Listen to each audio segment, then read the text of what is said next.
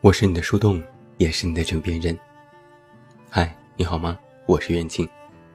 公众微信搜索“这么远那么近”，每天晚上陪你入睡，等你到来。那在今天晚上的节目当中，要说一些不是特别开心的事情。接连陷入安全风波的滴滴事件，相信所有人都知道了。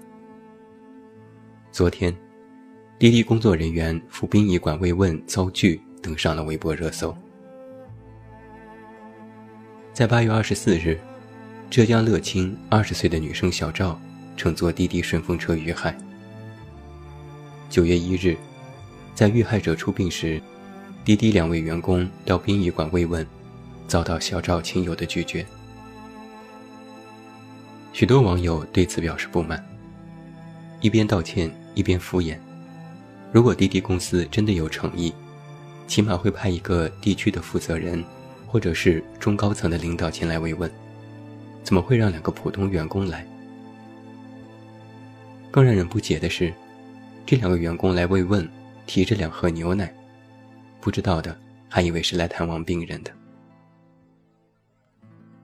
而对于之前滴滴的多次道歉，大家也不买账。虽然明确表达出了滴滴有不可推卸的责任，但却对于许多关键性的问题依然只字未提。交通部官方曾经发文质疑，致歉中关于安全保障的举措，对如何合法合规经营、加强源头安全等关键性问题依然没有解答。加强管理是治本之策，而不是把宝。都压在事件之后的应急处置上。文章指出，这样的之前还是浅层次的，也反映出滴滴公司尚未真正的吸取血案的教训，尚未正视生产安全的根源，尚未真正解决承诺多整改少的惯性思维，仍然难解其追求商业利益和急于上市脱壳的心魔。之前网上也曾经爆出一些滴滴司机群聊天记录，里面对于女性乘客各种的猥亵形容，不堪入目。而在之前，滴滴出行的总裁柳青也公开道歉。但是在湖畔大学的同学群当中，他的那些其他公司高层的同学，纷纷都在说柳青加油。网上对此也有批判。一个受害者的道歉，引得同学的列队加油，看得出对生命的敬畏吗？看得出对受害者父母的怜悯吗？没有人为死者谢罪，没有人对受害者悲伤，却对责任一方的责任人去说加油吗？而且，这些人通通都是公司的高层，其中不乏行业的一些大咖，更是让人见识到了上层人对于生命的冷漠。而网上就这件事也展开了激烈的争论，各执一词。湖畔同学也对此事做出了回应，言语态度，怎么说呢？一言难尽。在婚姻当中，他们说：“我们不负责教育文，也不负责教逻辑。如果说了一句心疼，就代表着漠视，那么心疼这个词就要从字典里抹除。”柳青是我们的同学。我们如果像你这样冷血，又怎能对一个陌生的人那么热血呢？煽动可以带来关注，但是带不来社会的进步，哪怕是一点点。而就在大家都在指责无良的司机和滴滴的不作为上，网上依然有人拿着已经逝去的生命调侃讽刺，让人目瞪口呆。有些人找到了受害者的微博，去评论他曾经的某些照片，说。穿成这样被强奸不意外，而现在，受害者小赵的微博已经被家人申请注销，并且恳求大家不要散播他生前的照片，让他安安静静的离去。就在滴滴事件持续发酵的时候，前天又有一篇文章刷爆了朋友圈，题目是“阿里 P7 员工得白血病病故”。生前租了自如的甲醛房。文章说，阿里某员工在今年一月住在了自如的房间，半年之后患急性白血病病故。丈夫去世后，妻子在检测其所住的房间发现了甲醛超标。这篇文章很快被自如看到。据文章的作者称，自如的相关人曾多次联系作者删文并进行举报。后来事态开始在网上愈演愈烈，自如发布了声明。声明当中称，自如方已安排负责人进行对接，跟进相关事宜，配合司法部门工作，本着人道主义精神，根据家属意愿进行安抚和沟通。而网上有越来越多的自如前员工和租客表示，自如出租房的防护、装修甲醛超标已经屡见不鲜，只是因为维护成本高，自如一直视而不见。而这也不是自如第一次爆出了甲醛超标事件。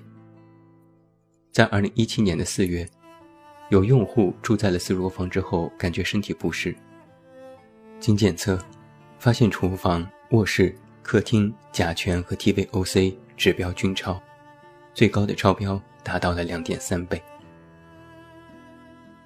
类似的事件发生过三四起，自如也曾经承诺多整改，但是一直未见成效。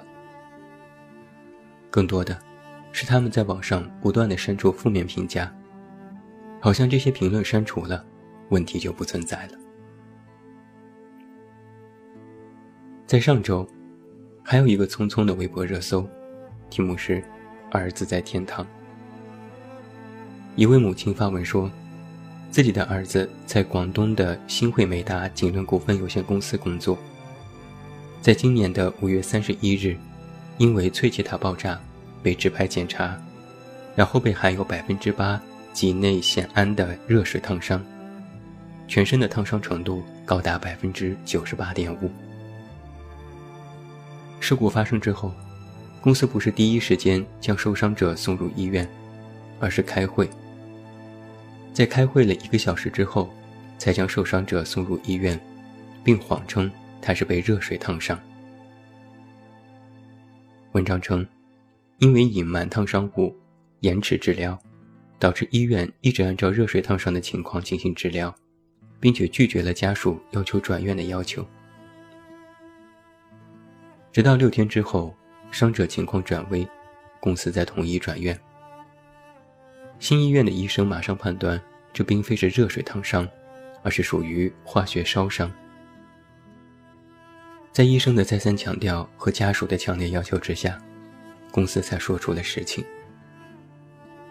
之后，伤者因为病情严重，在七月二十四日去世。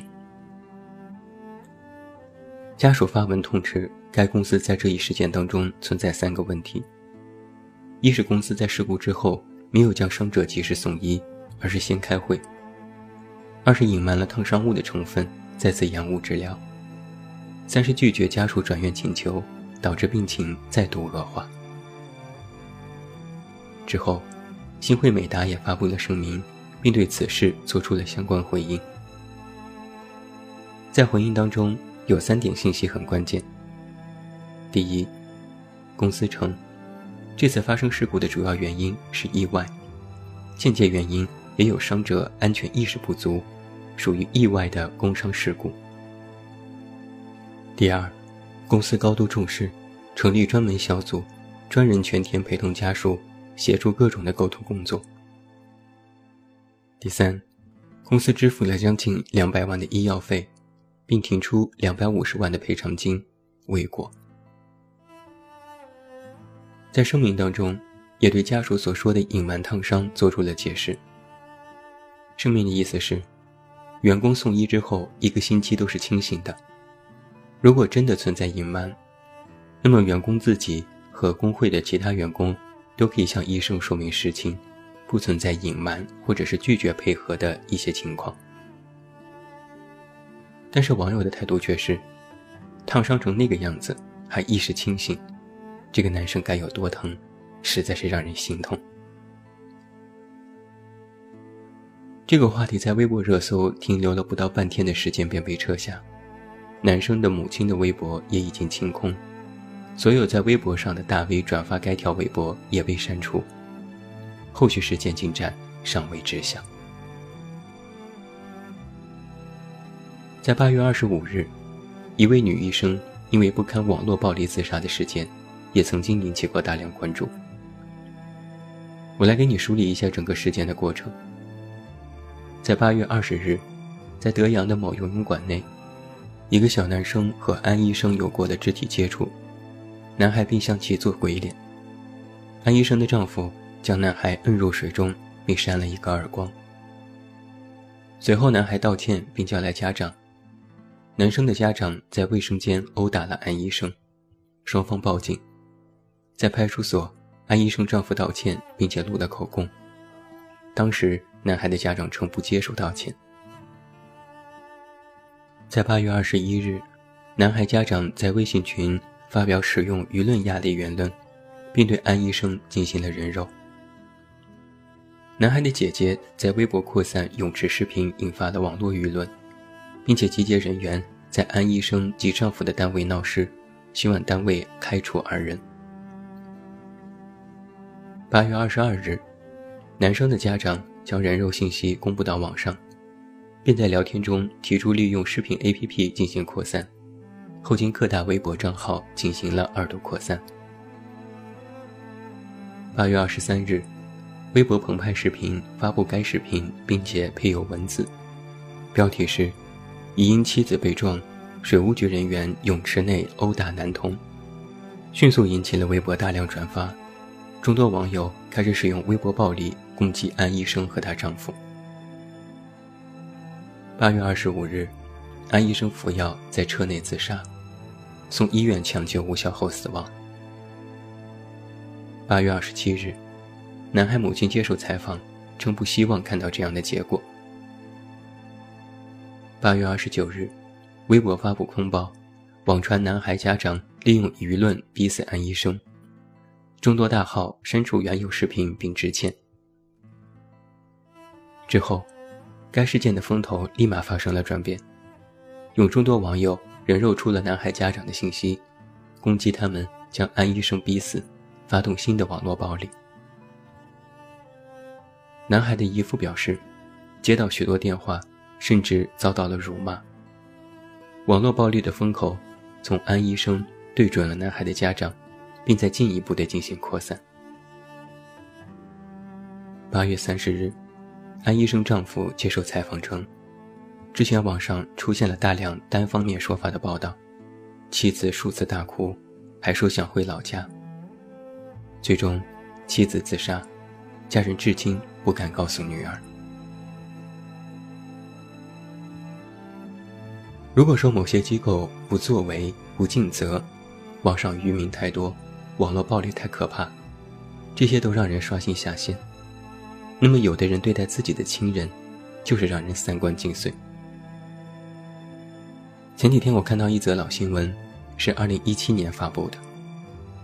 一个外出打工的儿子请了七天假，回家看望病重的父亲，但是两三天已经过去。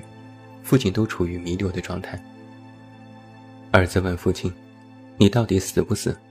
我就请了七天假，是要把做丧事的时间都算进来的。”老人之后喝农药自杀。还有另外一则新闻：一个女儿因为家中经济状况不太好，没有办法给她买房买车，于是女儿对父母恶语相加。在短信息当中，她说。做爸妈做成你们这样，简直就是害人精。我上辈子都不知道做了什么孽，有你们这么恶心的爸妈。他称自己的父母恶心，是垃圾贱人。母亲在接受采访的时候说：“还是需要女儿过得好，我和老公无所谓，要骂就骂吧。”在采访的过程当中，这位母亲都是背对着镜头，不敢露出自己的表情。类似的新闻其实非常的常见。无独有偶，我昨天在刷朋友圈的时候，看到电台策划小松发了这样一条。他说，在地铁上无意中听到两个男人在聊天，一个人说：“我爸生病花了四十多万了。”另外一个人接了一句：“那就让他赶紧那啥吧，别害人了。”因为父亲病重花钱多，就对别人抱怨，而别人也盼望他们早点死。如果他们的父母听到这样的话，该有多寒心！在昨天，我还在群里看到一张视频截图，截图是一个女生，上面写了一段文字。女生说：“妈妈死了，今天火化，我再也见不到她，求求你们，给我一万个赞，可以吗？”在之前的滴滴事件的时候，微博上曾经有一个姐姐发布自己的弟弟在云南失踪多日的消息，同样引起过大量的关注。这位姐姐说，自己的弟弟在云南毕业旅行失踪多日，警方不予立案，盼望能够早点找到弟弟。后来，有网络大 V 帮忙寻找，却挖出了更多匪夷所思的实锤。弟弟其实隐瞒了诸多真相，事件开始惊人的反转。弟弟其实不是去旅行，而是离家出走，他也患有抑郁症，最终花光了身上的钱，选择了自杀。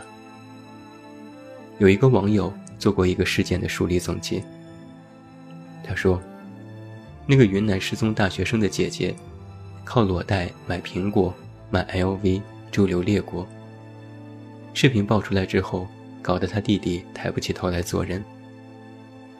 弟弟想做近视眼的手术，他拦着父亲说不准浪费钱。弟弟想买衣服，他拦着母亲说不准浪费钱。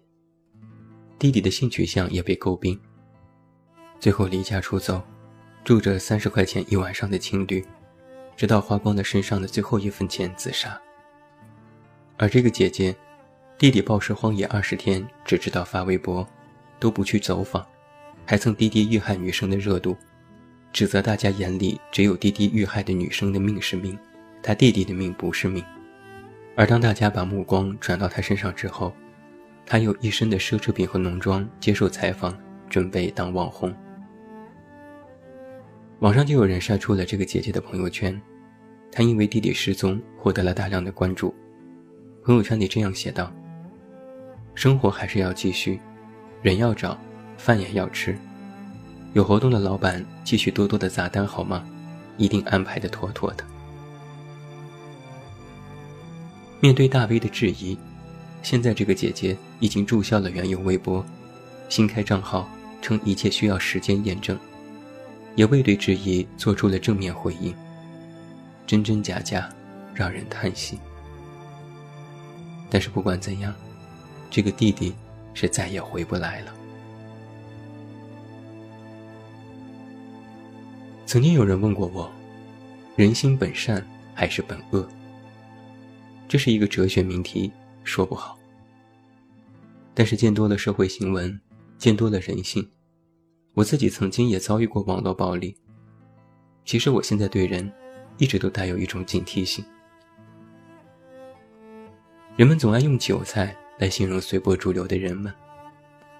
我曾经期待自己不是一茬茬的韭菜，期待自己不要被收割。但是如今看来，不管你是否愿意，你都已经处于暴风之中，没有人能逃得过。伏尔泰曾经这样说过：“雪崩时，没有一片雪花觉得自己有责任。”虽然每片雪花都不愿意承认自己是雪崩的罪魁祸首，但其实，每片雪花都对雪崩负有责任。冷漠也好，敌对也好，矫情也好，无视也好，人人都是一场场战役当中的参与者，没有谁能够真正的置身事外。网上喧嚣一片，恶魔尚在人间。很多人不明白的是，为什么这个社会好像越来越糟糕，越来越没有底线？但他们不懂的是，社会的底线，即是你的底线。守住了自己的底线，这个社会才有底线。我们所有说出去的话，丢出去的东西，无意抛出去的恶果，看着都像是一发发子弹打中了别人，但实际上，那是一个弹球，经过撞击和反弹，最终都会如数加倍的奉还给你自己。鲁迅先生曾经痛骂过看客。我向来不但以最坏的恶意来推测中国人的，然而我还不料，也不信竟会凶残到这地步。百年时光过去了，再来看一看某些诗人，仿佛一切都没有改变。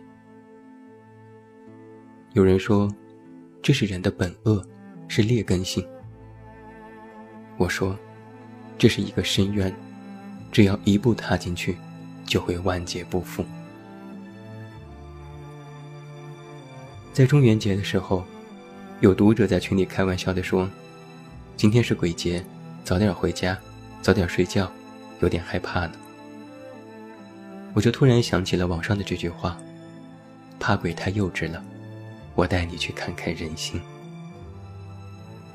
人心可以温暖人，人心同样也可以吞噬人。”记住，守好你的底线。最后，祝你晚安，有一个好梦。我是远近，我们明天再见。